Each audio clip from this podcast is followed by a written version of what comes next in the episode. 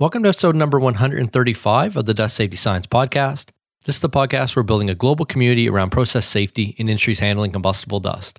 I'm your host, Dr. Chris Cloney. In today's episode, we are doing a replay of the opening keynote from the 2021 Dust Safety Conference. This was actually the keynote that I gave to kick off the event, and it was called Combustible Dust Safety Open Challenges and Charting a Path Forward. The 2021 Dust Safety Conference was held during March of 2020-21. It was a three-day live online conference, and also had a number of pre-recorded tracks, all on topics of combustible dust as well. In all, there were over 50 presentations covering common challenges in combustible dust safety, case studies and success stories, recent trends, recent technology, and then all the kind of typical topics you'd see during um, combustible dust safety as well: hazard identification, dust collection and cleaning, exposure prevention and protection, management systems, and performance based design. So we covered a lot during the event. Earlier in the podcast, in episode 128, we did a replay of Jason Krbec's presentation from CV Technology, NFPA 660, upcoming NFPA changes and what they mean for combustible dust safety. In today's episode, we want to do a replay of the opening keynote that I gave. This is really giving my view from DustEx Research, from Dust Safety Science, and the Dust Safety Academy about the challenges that we have as a community and then what we're doing moving forward to tackle those challenges. So, in the opening keynote, I talked a bit about the background of the conference, but I got into these five challenges response to dust fires, developing a global incident reporting system, awareness and hazard of the risk, language and communication, and having a safe place to share information. We're going to replay this presentation over uh, the next two podcast episodes. The first one, we're going to talk really around the event itself, who attended, what kind of folks were there, and then get into the first two challenges response to dust fires and this global incident reporting system. You'll hear me refer to a couple things in the replay of the presentation, in particular, dustsafetyshare.com, which is a place you can go and get access to the projects that we're developing, the working groups we're developing. I'll be talking about these in this presentation, and the incident reporting system that we're developing as well in terms of anonymous reporting that. That will all be in there, and that's at dustsafetyshare.com. If you're interested in the conference and you didn't attend, you can go to dustsafetyacademy.com. It's free to join there, and there's a premium membership as well that has access to all the replays from this event. The premium membership also includes access to the 2022 conference that we'll be having and over 100 training videos that we've done inside Dust Safety Academy to date. So that's at dustsafetyacademy.com. So I'm going to kick it off now and go into the presentation. Uh, this was a presentation over slides, but I listened to it. It should be relatively easy to follow as an audio, whether you're in your car on your way to work or wherever you listen to these audio sessions as well. So I hope you enjoy this presentation, um, and I hope to see you at the 2022 Dust Safety Conference that we'll be having next year. Okay, so let me be the first to welcome you to the 2021 Global Dust Safety Conference. I can see we have about 75 people live tuning into the presentation right at the moment. We're really excited to have you here. Really excited to have you at the event really excited for the speakers and really excited to help you get your questions answered for combustible dust safety. This event is our second year in a row that we've run this conference. And we're really excited both by the number of people that attended for a second time, showing that, you know, it, it really made an impact and made a difference, but also for the new faces that we have here at the event. So it's the first time you've been here, thank you for coming. And if you're returning again, thank you for coming back as well. We're really excited to have this as the event that we can run annually to share out what the latest information is for combustible dust safety, what the fundamentals and understanding and learning is needed to make your facility safe, and also to provide that community and that interaction that you can get your questions answered to, to make facilities safer that you're working in every day. So this year's event, this is actually um, a little bit outdated. We've had probably another four or another 20 people register since I created this slide. Um, we have over 27 countries here today, or at least watching the replays because some of these countries will be at night right at the, the time of this presentation um, across 20 or more industry segments. Again, we're really excited about the breadth and width of knowledge that we have, but also the specific topics, case studies on certain industries, information on the newest and latest technologies and topics that are really important to protecting a facility from combustible dust. One of the things that really excites me as the event organizer um, and me as the managing director of DustEx Research and, and running the Dust Safety Science platforms is the different groups that we have involved. So a quarter of the, the folks that are here today are directly end users from industries handling combustible dust across a, a variety of industries. We also have engineering services, um, consultants, protection equipment, cleaning, collection, But what really gets me excited is the other groups that we have as well insurance agencies, regulators, associations, inspectors, researchers. So it really is our, our vision to bring everyone under one roof to improve combustible dust safety um, in industries that are handling and generating combustible dust. So really excited to do that. So I'm going to pop out for my presentation just for a sec on my screen to make sure that folks are there. Yeah, it does look like yes, they're they're continuing to pile in. So very excited um, to to run this conference and this event. I do want to say thank you to a number of folks that are involved with what we do. Uh, the, the, first is just our partners, uh, the companies that support our mission, and the associations and groups that we're involved with. That really, without them, we wouldn't have this event every year. Uh, we're really excited about the Dust Safety Professionals platform at dustsafetyprofessionals.com. This is where you can get access to all the companies and member companies that we have, you know, in our community today. We're really excited about this platform as within literally 24 or 48 hours, people can get help in Indiana, in South America, in Dubai, in Malaysia. And we've actually made those connections within the last seven days through the Dust Safety Professionals platform. So that is the front end. If you have a question that you want to get somebody in at your site to look at, you want a piece of equipment, you just bought a piece of used equipment, you have a question, go Dust Safety Professionals and we'll connect you with our member companies and our industry partners there to, to get your facility installed safely. I also want to say a big thank you to our team at Dust Safety Science. Some of these folks you will have interacted with quite a bit, others have been behind the scenes. Um, all have made a, a near Herculean effort to bring this event together. Over 50 speakers, three days live, um, another 25 or so presentations that are on very specific topics from fundamentals to industry application. And it couldn't have been done without the team. And then last but not least, I just want to say thank you to all of you. Again, the ones that are tuning into this presentation live, if you're watching this replay, if you're just a member of the Dust Safety Academy and seeing this through this replay through some other avenue, thank you. This is the eighth week in the year. Uh, we've had several dozen emails from you saying how the incident reporting, how the incident database, how the podcast and the other platforms are running it are helping you in your day-to-day operations. Literally, we and we keep every time I get an email, I put it into a a channel we have in our communication tool and say, hey, another win. Somebody somebody made their facility safer somebody got a question answered. And that's what we're, we're really about at Dust Safety Science at the Dust Safety Academy is helping to move the needle on safety in, in these industries and move the needle on safety at your facility. So when tasked with doing the the keynote to open a conference like this, there's a couple of responsibilities you have, and, and not everyone understands this. And some keynotes maybe don't follow this this approach, but I see it as really setting the groundwork for understanding that's needed to proceed into the conference. But more than that, I also see it as as highlighting at a high level where are we at in the community today that this conference is serving, um, where are we headed, and what do we need to do moving forward. So this keynote will be a little bit higher level than the one after by or the one presentation after by Eric Maynard talking specifically about dust hazard analysis. The one after that um, with Jeff Davis, and you know the ones moving forward, which are on very specific topics. This will be a bit higher level than that. What I want to talk about is the open challenges that we've seen, our team at Dust Safety Science, um, that I've seen throughout our reporting and analysis of incidents over the last five years, and through the, the partnerships and projects we have worked on with other groups in this space. So we're going to talk about five challenges. Number one is response to dust fires. Number two is development of a global incident reporting network. Three is awareness of the hazards and risk of dust explosion.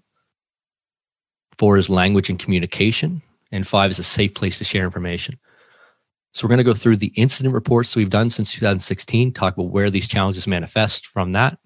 We're also going to talk about the most recent project completed by the U.S. Chemical Safety Board. Um, and we played a very small role in this project at the very start. Uh, it was nice to see the report come out late earlier or late last year, I guess, and to read the responses that came in through that project. And we're going to talk about some of the challenges that were identified there and what they mean for us as an industry moving forward. And also, what we're doing with our platforms to help um, fill some of those gaps. Some of the ways we're filling these gaps include creating two global working groups this year one on response to dust fires and the other on this global incident reporting system or global incident reporting network. We've also created a number of other avenues from these challenges directly, like anonymous incident reporting, a place to share lessons learned, communicate um, safety observations. And you can do this all at dustsafetyshare.com. So if you go there after this presentation, You can click, it's a simple form. You can fill it anonymously. You can leave your contact details, whatever you choose, and give us input on these projects. Give us input on the conference. Give us input on what you need as a facility or user or regulator or inspector in industries handling combustible dust. And we will bring together the, the best experts in the world. If you want to volunteer for one of these global working groups, you can do that at dustsafetyshare.com as well. So, a couple of administrative things before we get into the meat of this keynote. Number one is this is the Dust Safety Academy. You click on one of these two buttons, it will take you to the conference portal. If you click watch live, you should end up on the page that you're watching this presentation from. And this is really your home base to access the conference. We've released already a number of on demand videos and presentations for combustible dust. These are either under our fundamentals of combustible dust track or a continuing education track. Um, I'd encourage you to, to watch these videos on your downtime. They're meant to be there for you to um, consume when it's, it's best for you. The fundamental sessions are really to lay the groundwork for combustible dust safety. Things like hazard analysis, dust collection, management of change, and explosion protection are covered there. Then we have our three conference days, which will be running live the next three days we're covering things like case studies, practical application, newest technologies, and advancement in the industry. Each one of these will be done on this Watch Live page, and then the recording will be uploaded shortly thereafter on the day one, day two, day three tabs. We get a break in the action, and we have tried to schedule more breaks. That was one of the things that the feedback that came back last year was it was rapid fire, 52 presentations over four days. So now we only have 26 presentations over three days um, and more breaks scheduled. Uh, but if you do get a chance to break, please visit our exhibitors. We have short two to five minute videos on their products and information to see how they can keep your facility safe as well. From the live page, you'll see the video up at top. If you scroll down below, there's the comments and questions widget. So that is where you put in your questions, we'll answer those at the end of every presentation. We do have some questions coming in. If you cannot, one question that I see here is that they can't hear sound. There should be a little button. Some computers mute your sound when you go live. So if you click that button, it will unmute. Unfortunately, I just realized that if you're stuck in that situation, you're not going to hear these instructions. So if you are stuck anywhere along the way, you can email conference at dustsafetyscience.com and they'll get you unstuck as well. But that's the area to ask your questions. On this page, you can't communicate with each other, but you can communicate with each other through the community forum um, and on the presentation pages themselves. There's areas there where you can talk to other folks. And again, if you are stuck anywhere along the way, email conference at dustsafetyscience.com and Jennifer or whoever's on call on the team there will help you with that. Last year, during the opening keynote, I had a slide about why are we here? Because with our company and our work and our research, we spend a lot of time talking about numbers and data and statistics and equipment and engineering and technology and science but there's a bigger reason why we do what we do and there's a bigger reason i know why you do what you do. So last year we shared the story of kyle flicker who was a minnesota man who um, unfortunately suffered through a rubber dust explosion in 2016 so kyle in that video talked about what he went through as a victim and it was, it was quite tragic. He was in a coma for several months um, life altering injuries. He was given a very small chance to live and unfortunately did to share his story. We got a lot of thank yous from sharing that video at the start of the conference to really say, this is why we're here. This year, I want to share the story of Tammy Miser to show what the family and the community of victims from dust explosions go through. Tammy's brother, Sean Boone, was killed in the 2003 aluminum dust explosions at Hayes Lemmerz in Indiana. And I want to let Tammy share her story. So I'm going to do that. And, uh, and then I'll pop back in and we'll go through go through a bit about this afterwards. But I do want to let her her share her story through this video. Brother Sean Boone and two coworkers went in to relight a chip melt furnace, and um, they decided to stick around a few minutes just to make sure that everything was okay. And uh, Sean's back was towards the the, the furnace when they uh, were picking up their tools, and there was there was a blast. Um, some say Sean got up and started walking towards the door, and then there was a second, more intense blast. Um, Sean didn't die instantly. He laid on the building floor while the aluminum dust burnt through his flesh and muscle tissue. The breaths that he took burnt his internal organs, and um, the blast took his eyesight. Sean was still conscious and asking for help. Hayes never bothered to call the family and let us know that, that, that Sean was injured or that he was, there was any kind of explosion at all. We received a call from a friend of my husband, Mark's, and he told us that Sean was on his way to Fort Wayne. When Mark reached the hospital where they had all been transferred, um, she asked if Sean was there. Well, they didn't. They had an unidentified white male there, so nobody had even bothered to identify who my brother was. Um, the only way he was identified by his apparent body weight and structure because he had no body hair and um, no physical markings to identify. We drove five hours that night, hoping and praying it wasn't my brother. Sorry. This, this still brings about guilt because I wouldn't wish this on anybody. We, were, we arrived, and the on site pastor told us to prepare ourselves because he hadn't seen anything like that since the war. And the doctors told us that they weren't they weren't going to uh, bandage him. They refused treatment because they said that even they, if they took his limbs, his in, internal organs were burned beyond repair. And that was pretty apparent by the black sludge they were pumping out of his body. I went in to see my brother, and maybe somebody that didn't know him wouldn't recognize him. But he still had some remnants of his eyebrows, his red eyebrows on. And he also had um, the same face. It was splitting and a little swollen, but he was still my bub. Our family immediately started talking about taking him off of life support. And if we agreed to do this, we had ultimately given up on my brother. It would mean that we were taking his last breath. And even though we weren't to blame, we were still making that decision. And we did. We watched the machine stop and we watched my brother die before our eyes. We watched him take his last breath. And the two things that I can always remember and that never leave are his last words I'm in a world of hurt, and his last breaths. I truly feel for these families at the Imperial Sugar Plant all of them that have had horrible, horrible injuries and deaths, because I know where they are, and I know where they've been, and I know where they're going. I'm really disgusted and I'm hurt. It's the same hurt I felt when my brother was killed because this information was out there, and it could have saved him, and it could have saved these people at the Imperial Sugar Plant. Everybody knows what caused this explosion and it would have been nice to prevent it. We know it's feasible, and it's beyond negligent to expect companies to do this on a voluntary basis.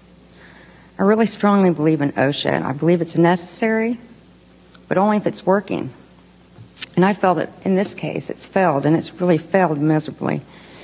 Not only have they failed these families, but the previous ones. I followed this, the chemical board study, and um, I came up for that hearing. And I was really excited because I really thought, with them giving recommendations, something would be done. I thought finally something would be done. But the only thing that did result in that was a bulletin on the combustible dust. And the very beginning, the first things that it says, it says in, in this this safety safety and health information bulletin is not a standard or re- regulation. It creates no legal obligations. And I don't see how this can be expected to be taken seriously when they're sitting there telling them right off the bat that there's really no legal obligation for this. this is, I remain hurt and angry at the lack of compassion by the corporations and OSHA because no matter how much time goes by, the pain never goes away. It never fades, and the incident never dies. Our, lo- our losses are a lifelong, needless sentence because a few people couldn't or wouldn't do what was right. And in conclusion, I would ask you to please support this bill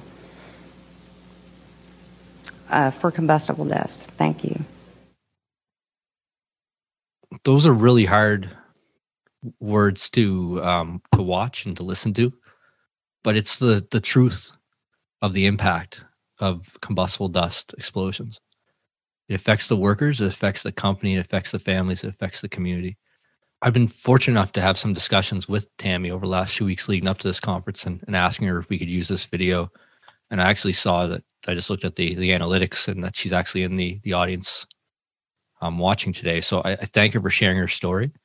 I thank her for her her work that she's done with United Support and Memorial for Workplace Fatalities Group. This uh, this image is part of their their Faces program, where they have uh, the loved ones from workplace fatalities um, uh, show their support and and band together and provide them the tools that they need to recover from that. So again, that's hard to watch, but it's the most important reason why we're here today. And and um, Tammy said, and that video is from 2008, so we're you know talking 12 years ago. We're still on this journey together for combustible dust safety. Some of these regulations, these proposed rules, haven't been put forth for one reason or another. And I guess what what I'd like to say with Dust Safety Academy and Dust Safety Science and this community and everyone in this virtual room today is, is we don't have to wait for that. We can work together and work towards reducing loss from injuries handling combustible dust. It's not just a problem with one industry. It's not just a problem with one part of the world. The the challenges go beyond that. This slide is from 2018 in a presentation I gave at the International Powder Show. This was uh, when I gave the presentation was was five days after I defended my PhD thesis, uh, three days after we incorporated or I incorporated DustEx research and started Dust Safety Science. Um, I went in front of the group of, folks there, and many of you that are in the audience right now might have been the audience of that presentation. So our goal with Dust Safety Science and now Dust Safety Academy and Dust Safety Professionals is to see one year with zero fatalities by 2038. But the, the big question I put in that presentation is how do we actually achieve that? So that's what our goal is to measure what are the biggest focal points, things that need to be addressed to improve safety in industries handling combustible dust, and how do we use this community to band together to tackle those challenges?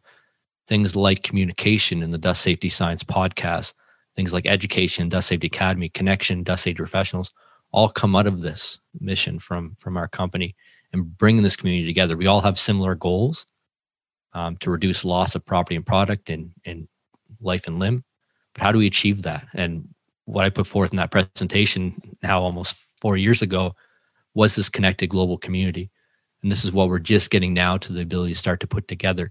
We have almost 800 people in the Dust Safety Academy over 230, 240 people at this conference specifically. And this will give us the tools then to move forward and to start to uh, or continue to make change in industries handling combustible dust. So I want to get through these five challenges that that we see at Dust Safety Science and the ways that we're going to be addressing this uh, moving forward in 2021 and further. Before that, I just want to check the Q&A. Someone is asking, can you full screen the video? Uh, that's under your control. So I think if you double click on the video, it will go full screen. Um, we don't push that out uh, to the live page. So any questions you have, you can send them to me. The technical ones I may not be able to answer on the line. You get a faster response from conference at dustsafetyscience.com. But any technical questions um, for the presentation, put those in the Q&A and we'll make sure those get addressed as well. So for the incident reporting, I want to talk about what's been recorded, what some of the main takeaways are from what's been recorded and how this leads into the first two open challenges that, that we're going to look at addressing this year. Response to dust fires and global incident reporting network. Response to dust fires um, is is directly in line with tammy's story. They actually had at the Hayes-Lemmerz facility they had a fire i think it was in a fume hood um, and the explosion was after that. And i'd have to go back and look at the report but i think they thought they had that fire out when they restarted up the equipment. That was when the explosions uh, occurred we see this a lot where response to dust fires, either during the response or after the response, actually leads to an explosion that causes loss of life. Um, so we'll talk about that as one of these open challenges. And this is what we're creating the working group on, um, one of the working groups that we're working on this year. These are the incident reports. We release them every six months, and they're really our measuring stick. Uh, at the, the International Powder Show, the quote I use is "You can't manage what you don't measure." From from Peter Drucker. So this is how we measure what's happening across the globe. You can download the, these reports on the on my presentation replay page. So if you go to day one, um, click on my presentation at the bottom of everyone's page. There's a resource section. There should be the slides from this presentation there. If they're not there right at this moment, the team will have them up there shortly. And also, all these incident reports will be available on that resources page, as well as a bunch of the resources that uh, that are from this presentation as well. Since we started recording in 2016, we are recording an average of 266 fires, 76 explosions, 126 injuries, and 15 fatalities every year, strictly related to combustible dust, both combustible dust fires and combustible dust explosions. Two big notes. One, we're still analyzing the 2020 data, so these numbers that you'll see in the next few slides will change a bit. That report should be ready to come out in about a month's time. And by and large, we're underreporting, or dust explosions are underreported or misreported as some other event. Uh, because of that, you really need to keep that into account. So, in the United States and Canada, I think we're probably capturing most of the events that would reach the local newspapers. So, most of the ones that would cause, say, fatalities will. Uh, but there's there's many many that don't, and many many that's not included in this reporting, and and certainly internationally we have even less coverage. That really leads into the second challenge of developing this global incident reporting network. A lot of the information in other countries isn't even in English, and we do capture. We, we've learned the terms to look for, so we do capture some of these in other languages, but obviously we're missing a lot of information here. Four takeaways from the incident reporting so far. One is just the, the number of industries that are exposed to the potential hazards for combustible dust. On the OSHA advanced notice on proposed rulemaking, which came out shortly after the hearing that you, you saw Tammy speak at, uh, and unfortunately, a, a, the proposed rule was never put put forth and, and moved forward. But in that, they explain that one in ten workers in the U.S. are working at facilities that generate or handle combustible dust. Over 50% of these are small, medium sized businesses. So this is one of the key challenges we have from a science and engineering standpoint is the sheer number of materials, the sheer number of industries, and the sheer number of different types of operating processes that handle combustible dust. And how do you keep all those in mind when you create a regulation or standard and engineering best practice? It's not impossible. It's been done um, elsewhere in the world and even done to some degree here in, in North America as well. But it is one of the big challenges. There's so many different types of operations, types of equipment, types of materials that it becomes a challenge to um, address these all at once. And, and this is not meant to say as a scapegoat. This is meant to say this is a challenge we have as a community moving together. We do quite a bit of analysis on fires versus explosions. Generally, we're seeing the fatalities and injuries resulting from explosions, not exclusively. Uh, we do see obviously injuries when you have a dust fire, and we do see a lot of in, a lot of fatalities and injuries from a dust fire that escalated into a dust explosion.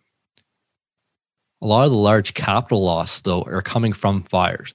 Now, of course, if you have imperial sugar where you lose an entire facility, that's a large capital loss.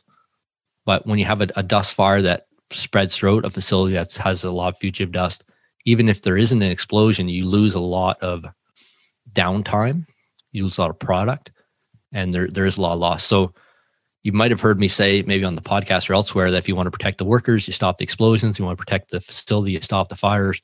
What I mean when I say that is you need to do both we need to have an integrated process of protecting from dust fires and protecting from dust explosions. More, even more important, because the fires often lead to an explosion. Get the question quite a bit about how many. And again, this is hard to determine because dust explosions are largely unreported or misreported. But in the United States, we are seeing a dust fire on average every two to three days. Um, and a, a, dust explosion that's large enough to make the local news about every 10 days, 10 or 11 days or so and you can kind of see the trend. So last year we did see in 2020 a decrease in the number of explosions that we found and fires and injuries and fatalities overall. My fear is that as the manufacturing sectors pick up, as this global pandemic um, comes to an end, that we will see a lot of operations getting restarted and, and a and a big uptick in dust explosions. I hope that doesn't happen, but that's a key reason why this event's so important. That's a key reason why thinking about starting up safely in your processing operation, thinking about making investments in this area is a key, thing to be looking at right now. We also do quite a bit of analysis on equipment involved. So you look at the US Chemical Safety Board reporting or data out of Germany or data of Japan or Sweden, Um, you do see dust collectors mentioned as having the most incidents, and this is true. We see this in our reporting as well. But we do see a lot of fires and dust collectors as well. Um, and from what we've seen, at least in the last few years, we're seeing less fatalities and injuries from dust collector incidents. Now, it's not impossible. I think there was actually a dust collector involved in Hayes Lemmerz um, and certainly in, in, other fatal dust explosions. But we are seeing that silos and elevators are having the, the largest um, proportion of, of fatal dust explosions. From the data that we've captured over the last number of years, one in 10 silo explosions are resulting in a fatality, and one in 13 elevator conveyor system explosions. So, if you were at a facility today or working with the facility that experienced a silo explosion that made the local news and no one was injured or killed, then you really need to think of that as, as being very lucky. So there's a 10% chance that that somebody will be killed, at least from you know our metrics, our lagging metrics, looking at what's happened over time. So say again, if you had a explosion at your facility in a silo or a conveying system that didn't result in a fatality and it made the local news, you you're nine out of ten. But you don't want to be that one out of ten. So we really need to work towards improving safety in these areas. And I can't attribute to this anyone, but I have heard a, a good quote that you know the only thing that stopped uh, a near miss from being a fatal incident is luck, then treat it like a fatal incident. And that's what we see in a lot of cases. Things get brushed off uh, due to luck, and and then you know they're bound to happen again. We still have some questions coming in. Um, Derek mentioned asked if are we able to download the slides? Yes, the slides should be under day one, and my presentation at the bottom under resources. You should have the slides. The incident report should be there as well. If not, the team's working on it right now. It should be up pretty um, pretty soon. Keep your questions coming in the Q and A, and we'll we'll spend some time at the end of the presentation going through those as well because I see a couple others coming in. I do see another question from Derek. Every year for the five years of the report. Not sure what that question is. So Derek, if you want to answer that again, I'll get to it at the end of the presentation, but I'll give you that'll give you some time to to uh, to rephrase it so I get that. So we saw it in Hayes Lemmerz, and we see it in over half of the fatal dust explosions that we find as response to dust fires being a challenge. So if you ask, you know, a lot of um, experts what the biggest challenge is with combustible dust, the the most common response is fugitive dust, and that is a big challenge. I um, mean, that's something we're we're tackling in dust hazard analysis with NFPA, with ATEX and international guidelines. You know, a consultant in a facility should, I hope, know when he walks in and, and sees uh, high fugitive dust loads that that's a, a um, severely and urgent hazard. Uh, but the question I like to ask is, well, what what's the second biggest challenge? And from the last four years of reporting, this, in my opinion, is is the second biggest challenge: response to dust fires. This takes the form of during a fire, before a fire, and after a fire. So during, we want to really stop, um, avoid escalating that to an explosion, escalating that to something more serious, spreading it to other parts of the plant. Um, afterwards, we want to make sure that all the fire's out all smoldering combustions though, because when we start that conveying equipment back up again, especially with pneumatic conveying, that's when you can have a, a large explosion that propagates throughout all those conveying lines because you start up that smoldering pile and, and start transferring that. So this is our, our first challenge. And this is the first working group that we're going to be creating is this response to dust fires. If you have input on this, go to dustsafetyshare.com. You can put it in there anonymously or leave your email, whichever you choose you want to join that working group, go to the same place, dustsafetyshare.com. Um, leave a note there and say you want to be involved. We'll start the meetings for this working group probably over the next month or so and, and get ready to start tackling this challenge. Thomas Sherpa from DuPont um, put in an abstract to present at the conference on this topic of protecting workers and emergency responders during combustible dust fires. And I, I immediately called them like within two minutes of being submitted and said, Thomas, you need to do this as the keynote at the end of day one because it's such an important topic. So Thomas will be presenting on this at five o'clock Eastern today um, at the conference as well. Um, if you're interested in, in, their take and, and their experience in this area, uh, it's a critically important. What do you do when a fire happens? What are you planning to do when a fire happens? And what do you do after a fire happens to avoid escalation, avoid loss of more facility or material or product and, and avoid injuring um, the workers as well. The second big challenge, and this is a quote from the Chemical Safety Board's Dust Hazard Learning Review, which we'll talk about in the next part of this, this keynote. But this quote, I'll read it, and it's from an unknown person because all the, the responses from the uh, Chemical Safety Board report were anonymous. But currently, data on the number of explosions, fires, and near misses due to combustible dust is unreliable and surely underreported due to the perceived liability of end users in sharing this information with outside groups. The creation of a reliable reporting system, even if it means that reports are anonymous, would be a huge step in helping the industry to fully define the problem and work together on the solution. So, this is the thought process behind our global incident reporting network and the second global working group that we'll be creating this year. How do we verify incidents? How do we get better international coverage? How do we enhance the information that we get? How can we quantify this effective underreporting? These are all challenges that we'll be tackling with that working group. Um, bringing groups together like they're already recording. We have groups, um, Purdue University and Kansas State University, U.S. Chemical Safety Board, ourselves, um, groups in Sweden and Japan that are tracking in different ways combustible dust incidents how do we come together to one common systematic framework that uh, that we can share that information that's learned how do we effectively communicate that out to, to you the end users or you the experts or you the equipment providers to um, improve these industries that's going to be the, the big topics around that working group okay so we're going to close out this week's podcast episode there again this was a recording of the 2021 dust safety conference and this was the opening keynote i gave on day one of the event talking about open challenges for combustible dust safety and charting a path forward as a community. In this first half of the presentation, I talked about why combustible dust safety is such a challenge. Why are we here at the event? Why are we hosting the event? We dived into the first two challenges um, in terms of response to dust fires, developing of this global incident reporting system. As I mentioned, if you're interested in these projects, interested in submitting information that we can use at Dust Safety Science uh, for the, the research that we're doing, you can go to Dust Safety Share dustsafetyacademy.com. That's the place to get involved there. Um, if you want to get access to the community, go to dustsafetyacademy.com as well. It's free to sign up. Um, it just takes a couple minutes. You'll have access to the community forums, all the resources library we put together.